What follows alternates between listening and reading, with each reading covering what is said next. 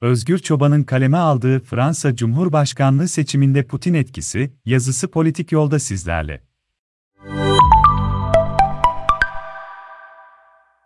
Fransa'da Rusya'nın Ukrayna'ya saldırmasıyla birlikte Cumhurbaşkanlığı seçimlerine konsantre durumda olan siyasi iklim 24 saat içinde değişti. Savaş öncesinde aşırı sağcı adayların gündeme getirdiği, ırkçı faşist mesajlar içeren, göçmenlik ve Fransız kimliği temaları yoğun bir şekilde tartışılırken, her kesimden bir anda sadece savaşa yönelik tespitler gelmeye başladı. Covid-19 salgını sırasında ekonomik ve bilimsel açıdan oldukça kırılgan olduğu görülen Fransa, Rusya Devlet Başkanı Vladimir Putin tarafından Ukrayna'ya başlatılan saldırının ardından yeni bir krizle karşı karşıya kaldı. Fransa siyaseti elitleri, Putin gibi bir diktatöre karşı nasıl konumlanılacağına ilişkin uzun süre kararsızlık yaşadı. Bu kapsamda aşırı sağcı adayların faşizan söylemleriyle kirlettikleri seçim süreci de kesintiye uğradı. Fransa siyasetini yakından takip edenler bilir, uluslararası bir kriz nadiren seçim kampanyasını arka plana itebilir ama bu kez adayların gezileri iptal edildi televizyon programları ertelendi ve benzeri gelişmeler yaşandı. Yıllardır bütçe ve diğer para meseleleri etrafında mobilize olan Birleşik Avrupa tartışmaları,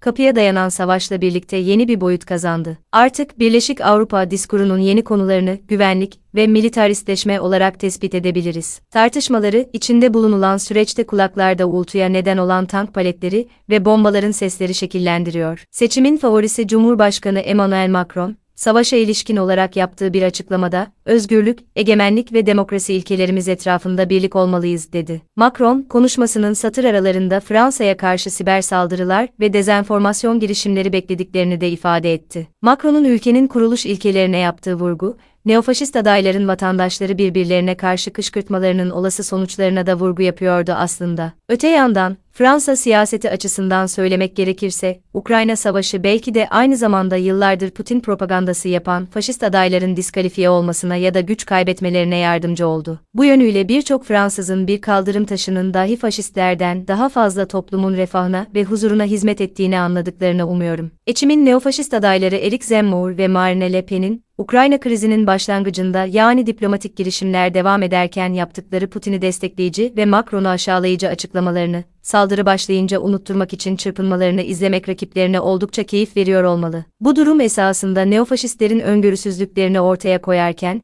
ülkenin menfaatlerini kendi siyasal ve sermayenin ekonomik çıkarlarına feda etmekte bir an dahi tereddüt etmeyeceklerini de gösteriyor. Türkiye'deki Kanal İstanbul etrafında yürütülen Montreux tartışmalarını da bu kapsamda değerlendirmek gerekiyor kanımca. Fransız neonazilerin kahramanı Zemmour, Ukrayna krizinin hemen başında, krizle ilgili şüphelerim var. Bence Amerika Birleşik Devletleri gizli servislerinden bu hikayeyi histerize etmek için çok fazla propaganda ve ajitasyon pompalanıyor. NATO, kesintisiz büyümeyi zorlayarak krizi tırmandırıyor. Ukrayna ile kesinlikle NATO'ya katılmayacağına dair bir anlaşma imzalanmalı. Böylece Putin'in içi rahat olacak diye konuşuyordu. Aynı Zemmour zeka seviyesinin sınırlarını test etmek adına, Putin'in asla Ukrayna'ya yönelik bir işgal harekatı başlatmayacağını öne sürüyordu. Bu konuda iddiaya falan girmeye çalışıyordu. Diğer neofaşist Marine Le Pen de Zemmour'dan geri kalmıyordu açıklamalarında. Le Pen, daha 7 Şubat'ta France Info'ya yaptığı açıklamada, işgale hiç inanmıyorum. Ruslar Ukrayna'da ne yapacak ki diye sormuştu. Le Pen, 22 Şubat'ta ise Fransa,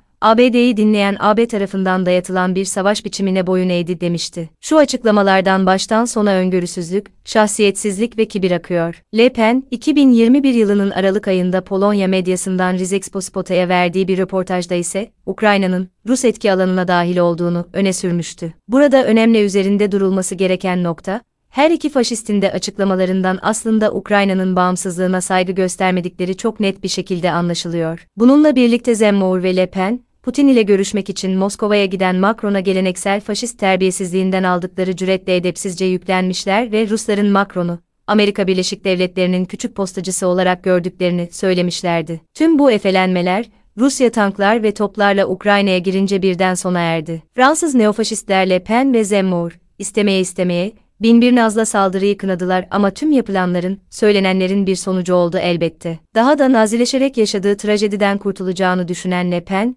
Avrupa'ya sadece Avrupalı mültecilerin kabul edilmesi gerektiğini belirterek, Ukrayna'dan çıkmak isteyen Afrikalıların trenlerden zorla indirilerek sınırlarda bekletilmesinin çok doğal olduğunu söyledi. Ne demek gerekiyor bilemiyorum doğrusu. Bununla birlikte Le Pen ve Zemmour arasında devam eden ben daha süpernaziyim, yarışının da Macron'a ayrıca fayda sağladığını söylemek gerekiyor. Bu arada Fransız medyasında faşist adayların yaşadıkları fiyaskolar nedeniyle Macron'un işi ilk turda dahi bitirebileceğine dair yorumlar yer almaya başladı. Zaten ikinci turda Macron'un karşısında pek de şansı olmayan faşistlerin panik hamalinde bocalamaya devam etmeleri oy kaybının artarak sürmesine neden oluyor. Bu durum, beyinleri betonla kaplı faşistlerin kriz anlarında nasıl da mental iflas yaşadıklarını göstermesi açısından da önemliydi. Sulh zamanlarında kendilerinden emin bir halde ülkelerinin dinamiklerini bombalayan, barış ve huzura saldıran neofaşistler, kriz anlarında kuyrukları bacaklarının arasında deliklerine kaçışıyorlar. Bir parantezde Le Pen'in bahsettiği, göç trenlerinden zorla indirilerek, sınırda bekletilen sarı saçlı,